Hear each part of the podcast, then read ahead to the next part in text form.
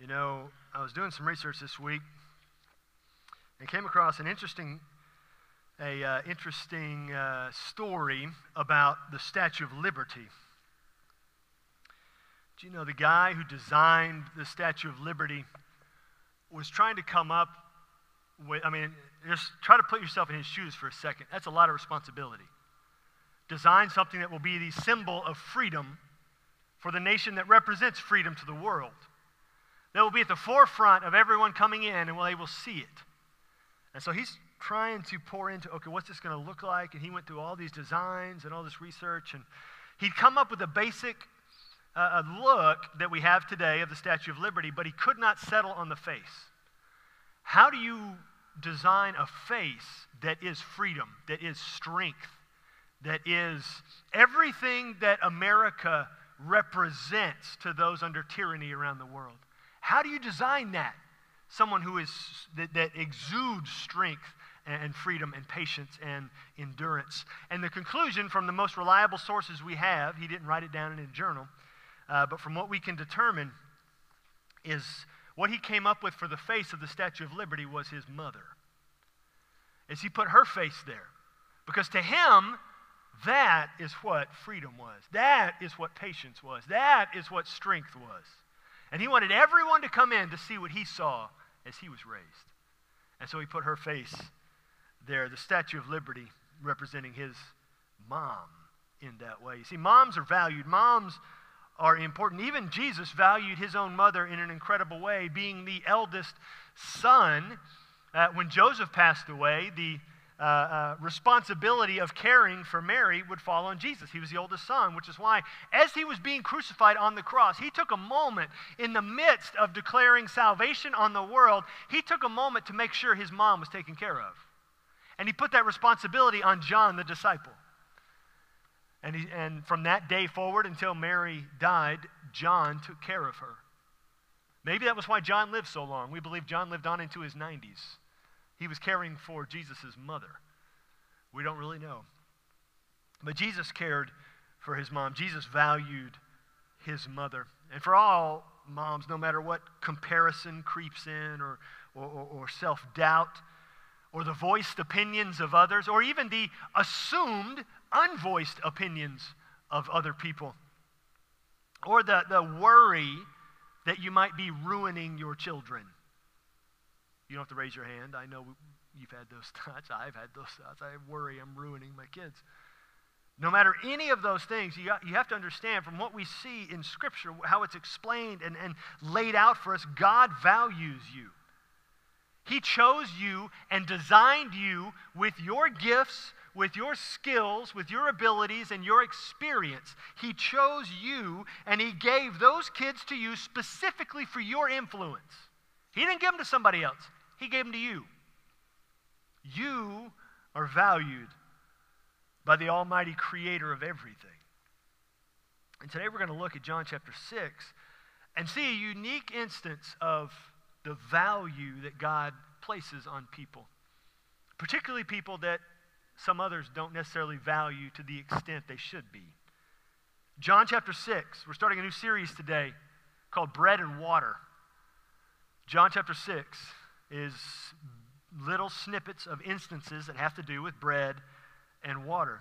Ultimately, coming down to Jesus' teaching at the end of the chapter that he is the bread of life um, in uh, what he told some people on the other side of the Sea of Galilee. But here in John chapter 6, Jesus has been teaching, Jesus has been ministering for a little while, and uh, he goes to the far side of the Sea of Galilee to try to get away.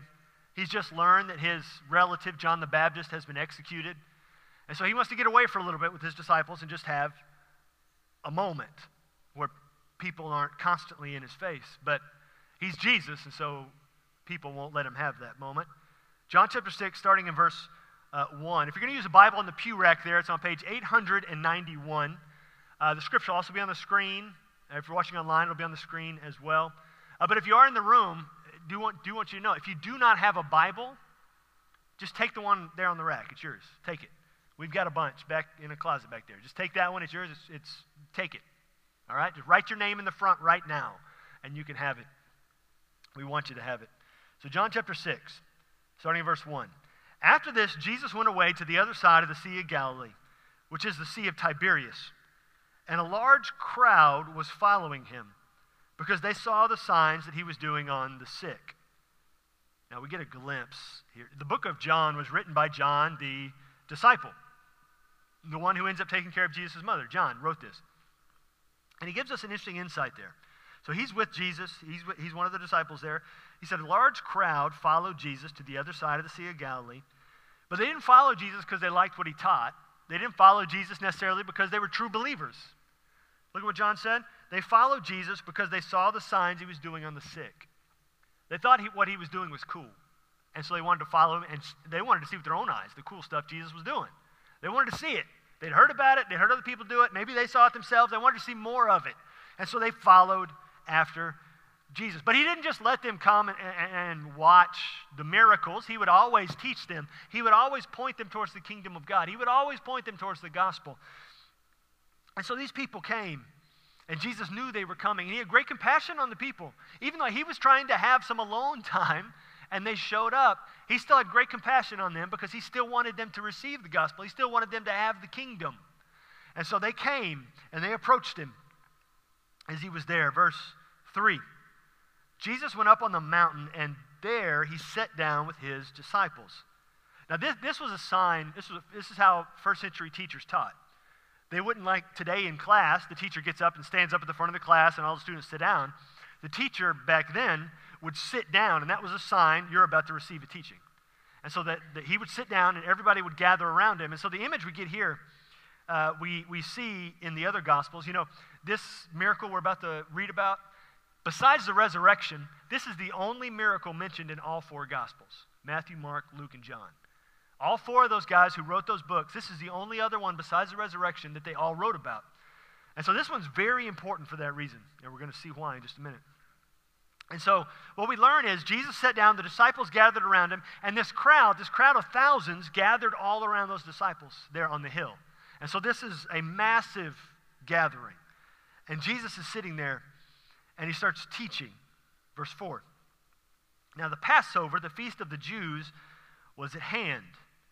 Lifting his eyes then, seeing a large crowd was coming toward him, Jesus said to Philip, Where are we to buy bread so that these people may eat? Now, this is an interesting question. First off, we learn from the other three Gospels that Matthew, Mark, and Luke that tell about this happening, this experience, that Jesus had been teaching all day. The people showed up, they got there, and Jesus was there with his disciples. He saw them coming. It was morning time. Jesus taught all day long without taking, you know, a lunch break. Just constantly just going, teaching, influencing, pointing people to the Lord. He wanted to make sure they were spiritually fed before they were physically fed. Uh, and so he taught all day long. And it gets to the end of the day, and Jesus turns to Philip. We don't hear a lot about Philip, but he turns to Philip and he says, Where are we to buy bread so that these people may eat? Now, the reason he turns to Philip is that Philip was from Bethsaida, which is the closest town to this spot. And so anybody knows the places to eat is somebody who's from there. And so he turns to Philip and he says, Philip, where are we going to buy food for all these people? Now, what makes this so interesting is that Jesus puts the responsibility of feeding the people on the disciples. And we can see from the disciples' response, this isn't something that they normally did. They didn't normally feed all the people who came to Jesus. This seems like a unique deal here.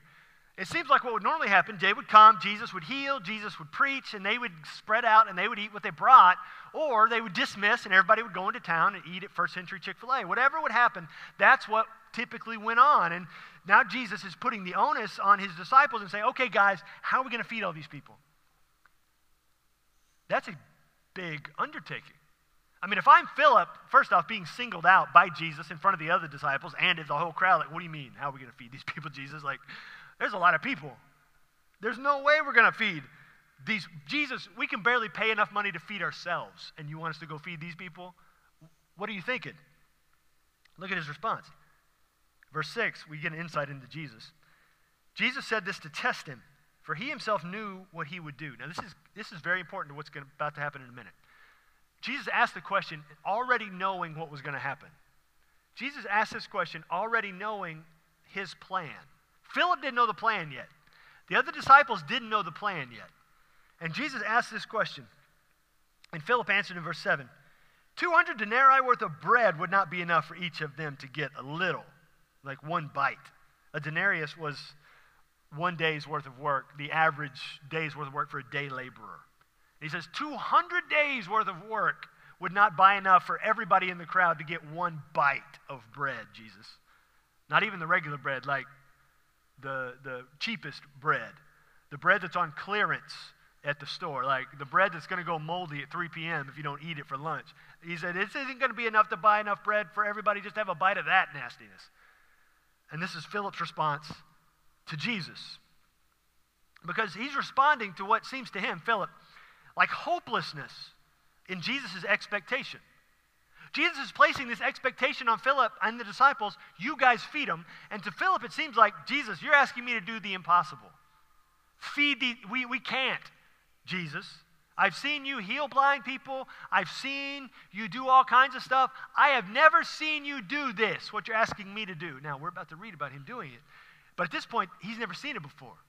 And so Philip is, is, is really worried here. He's confused. He's, he's scared. He's embarrassed. And he says to Jesus, There's no way. Because he feels like Jesus has put an unrealistic expectation on him. Now, when it comes to our own lives, other people's expectations on us can sometimes be incredibly debilitating. Whether they voice that expectation or we just assume they have a certain expectation of us, and that begins to drive how we think about them. Because we think they expect us to accomplish something they never stated, but we just feel like they're saying it that way. We feel like that's their body language and their tone is communicating to us about that. And, and, that expectation becomes like this weight in the back of our mind that just consumes our every waking thought. Expectations can do great damage to us because that's a tool that the enemy uses to cripple our effectiveness for the kingdom. Either when we start living for other people's expectations, or we start living for the, the unstated expectations we assume people have of us. Paul actually says in one of his letters once I start living to serve those expectations of other people, I stop living to serve Jesus. And so these expectations that we, we think about what other people have for us are a detriment because we feel like they expect us to accomplish something all on our own by ourselves. But the thing that Philip doesn't understand yet, and the disciples haven't grasped yet, and even today, almost 2,000 years later, many, most of us, all of us, me at the chief of that, don't often get it either. You see, because Jesus' expectations aren't debilitating, they're always hope filled, not hopeless. Because Jesus never intends our efforts to be alone. He never intends us to accomplish what he expects by ourselves, even though we think it that way sometimes. Look at what happens. Verse 8. One of his disciples, Andrew, Simon Peter's brother, said to him, There's a boy here who has five barley loaves and two fish, but what are they for so many? Now, Andrew, now, Andrew is one of my favorite disciples. Because every time we see Andrew, he's bringing somebody to Jesus. We're first introduced to Andrew, he's bringing his brother to Jesus. Here, he's bringing this little boy to Jesus. Now, the image also isn't that Andrew went out in the crowd and kind of arm wrestled this kid's lunch away from him and took it to Jesus. It's almost as the way it's worded as though the boy came forward overhearing their conversation with his lunch and offering it up. And Andrew is saying, Oh, well, here's this boy with his lunch. And, and the word for little boy here, I mean, it's not like a teenager who, you know, you can't feed them enough. I mean, it's just a little boy with a little boy's lunch. He's, he's got tiny, he's got these little bitty rolls and these t- tiny little fish. And that's his lunch for the day.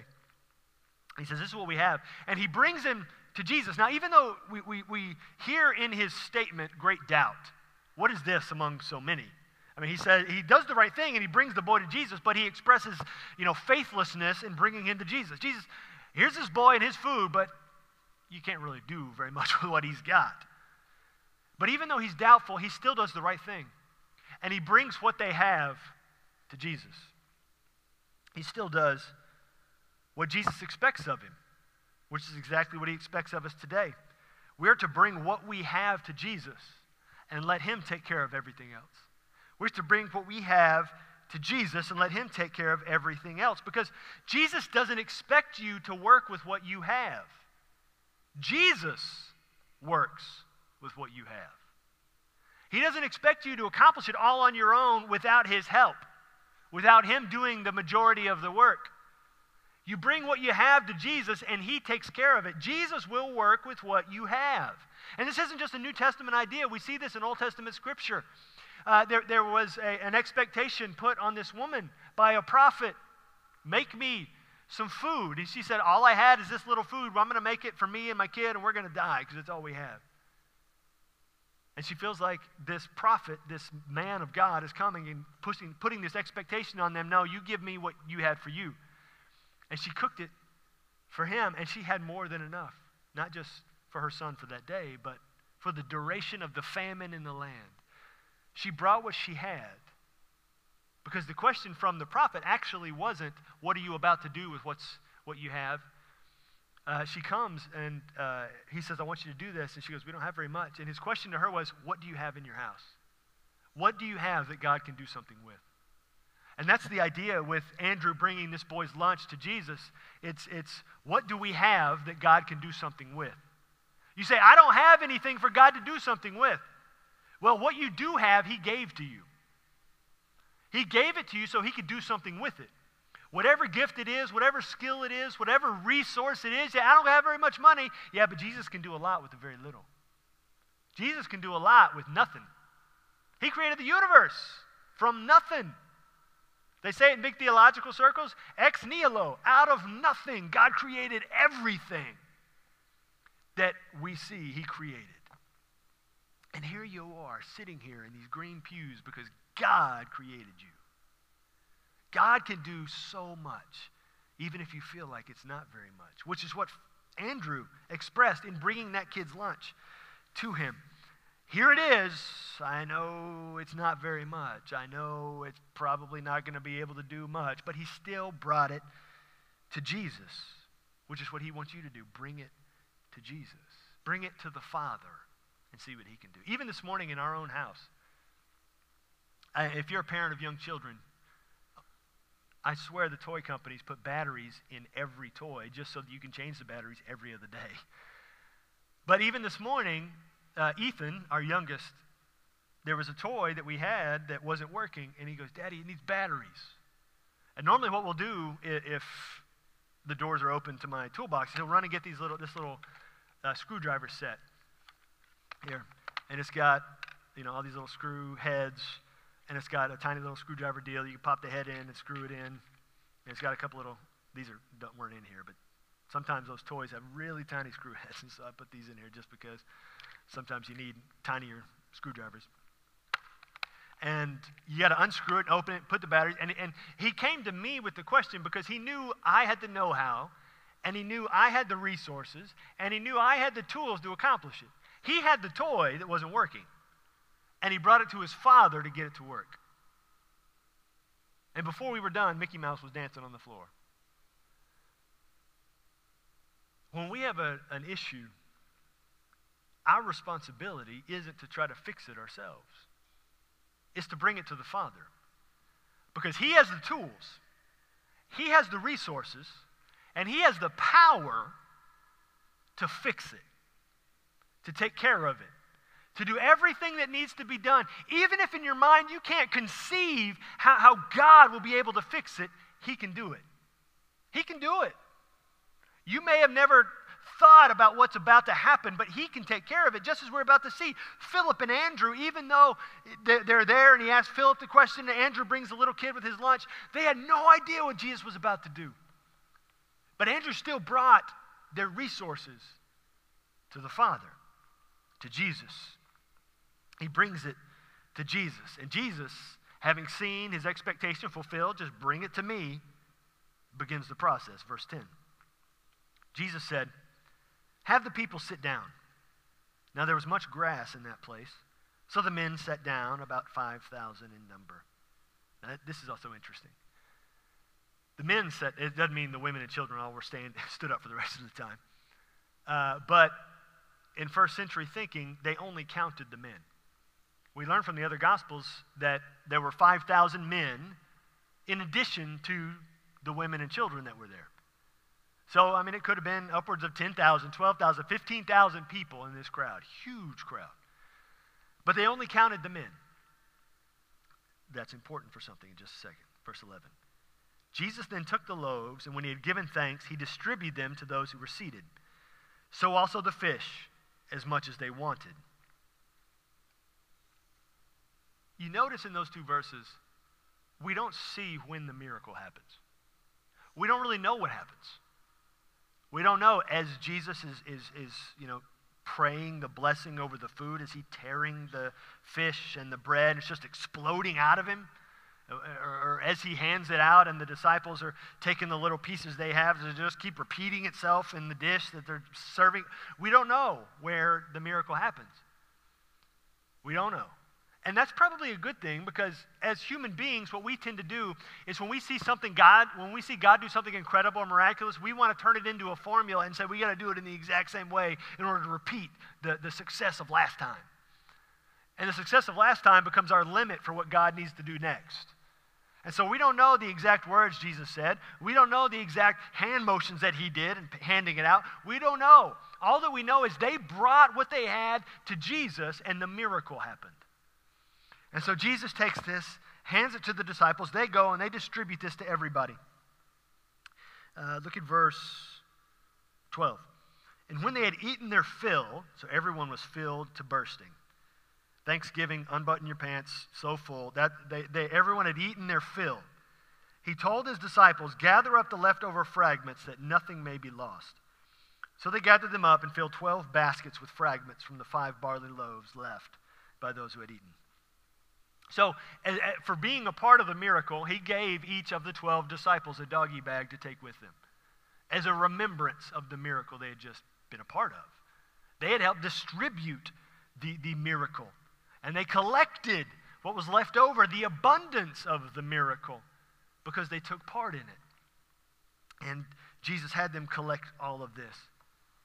But I want to go back for a second and, and remind you that when Andrew brought the food to Jesus, he kind of belittled what they had. He made it sound not so good. He made it sound less than what could be. You ever do that? You ever, you ever have somebody give you a compliment and you play it off? You know, oh, thank you, but you know, really what is going on is such and such. Thank you, Brielle. Thank you.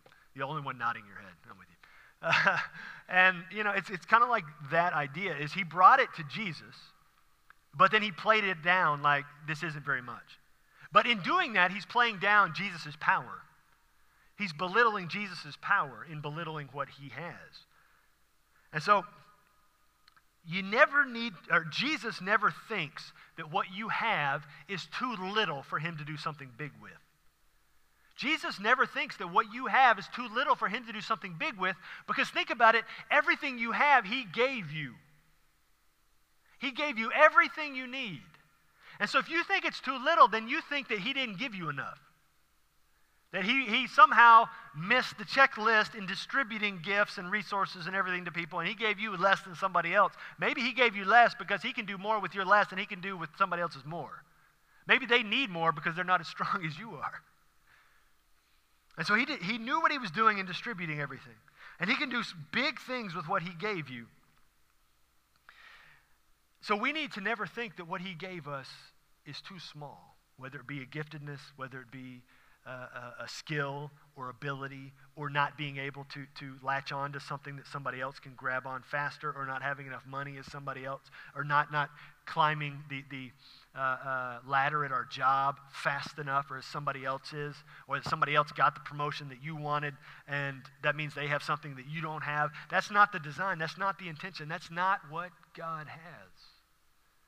Maybe God didn't want you to have that job or promotion or whatever because He has you in a place that the people around you, right where you're at, need Jesus. The Jesus you have. It's not about what you deserve. It's not about getting more money. It's because you would be better suited where you are in giving Jesus to those around you. Maybe that's the reason you're there.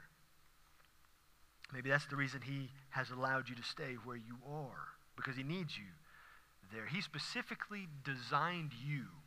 He handcrafted you with everything you've got to serve a specific purpose that only you can serve.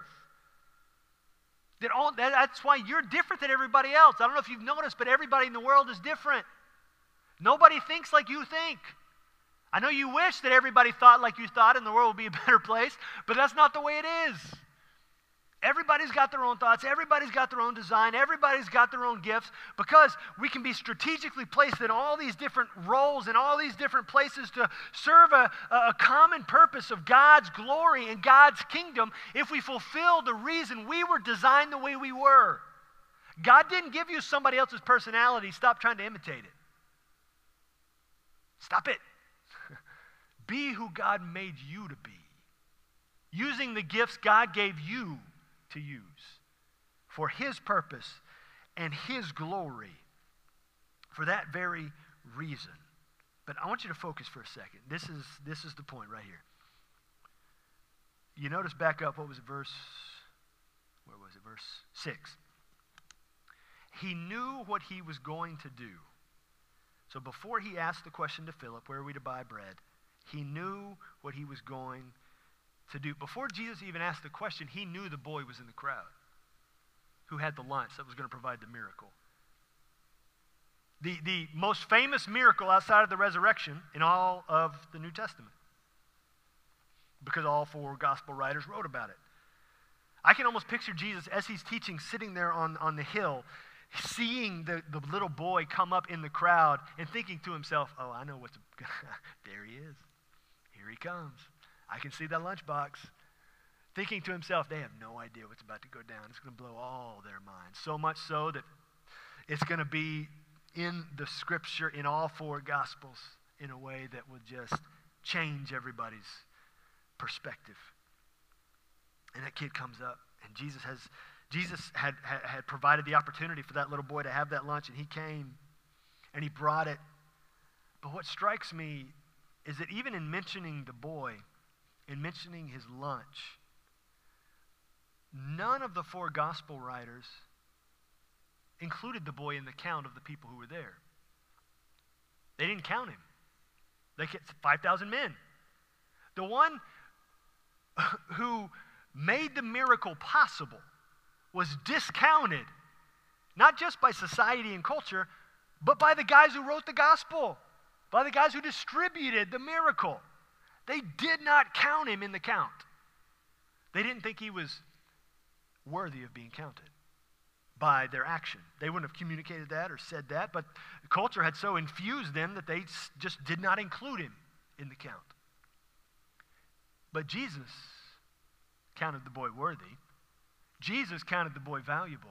That's why Jesus gave the boy this food, so he would be a key component to the miracle even knowing that no one was going to count the boy, even knowing that people were going to discount the boy, Jesus discounts no one. Jesus sees everyone. No matter anyone else's expectations or opinions or words or decisions or comparisons about you, Jesus loves you. Jesus is with you. Jesus is for you. Because Jesus values you. Jesus values you. And the thing about that is, you don't have to earn your value. You don't have to prove your worth to Jesus.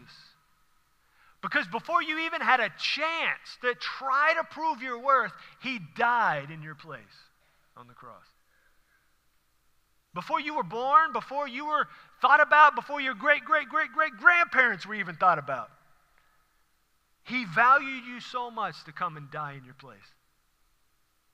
Paul said it in the way that we love him because he first loved us.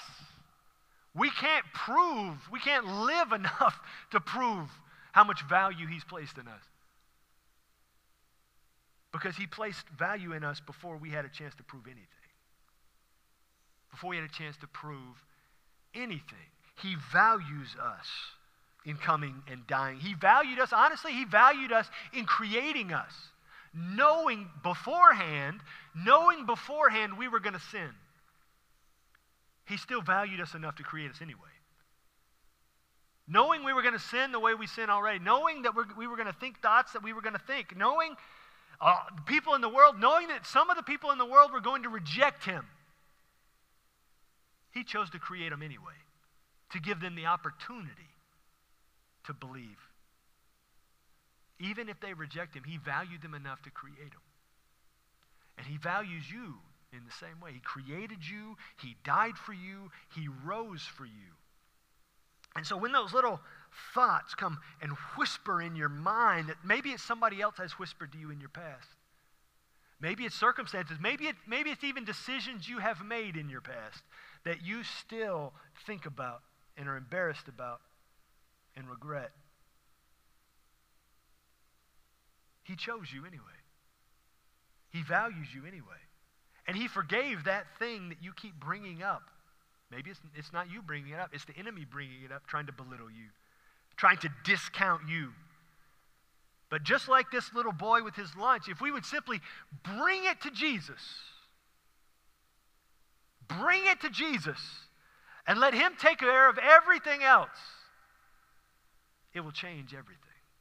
It will change everything if we bring it to Jesus and surrender it to Him and offload it from us on to Him, what Jesus' own words were take my yoke upon you, for my burden is light. He says, I will take it for you. I will take all the heavy stuff. I will take the worries. I will take the anxiety. I will take the pressure. I will take what, what everyone else is placing on you. Jesus, I will take it away from you. Give it to me. Trust in me. Have faith that I will take care of all of your needs. You can't control other people and what they think. You can't control what somebody said to you 25 years ago. You can't control it. You can't control the comparison that the enemy puts in your brain about certain things that you do and your parents did and your in laws did and your neighbors are doing and the other person in town is doing and the other person in church is doing or what that person keeps posting on Instagram that you're not posting on Instagram because you don't have the same life. You can't control any of that. But what you can control is what you bring to Jesus. It's what you bring to Jesus. And understand full well, He values you. He equipped you and handmade you and gave you everything you had.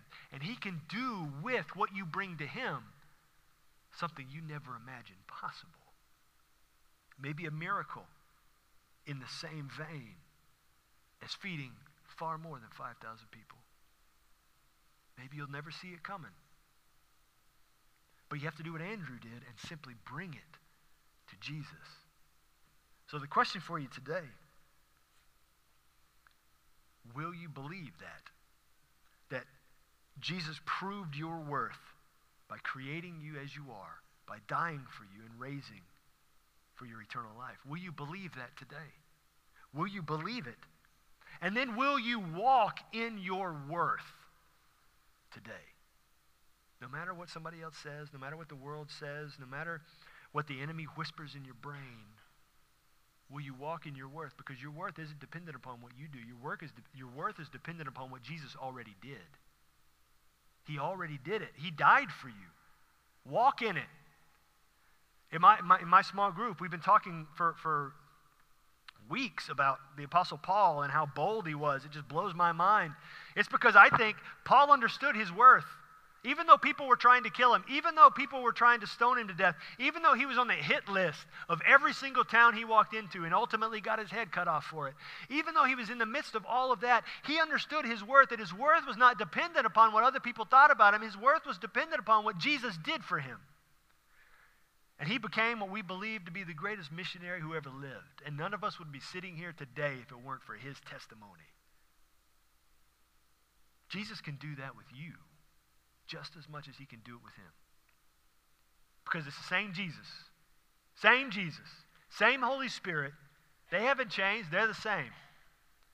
Will you embrace your worth today and walk in it this week?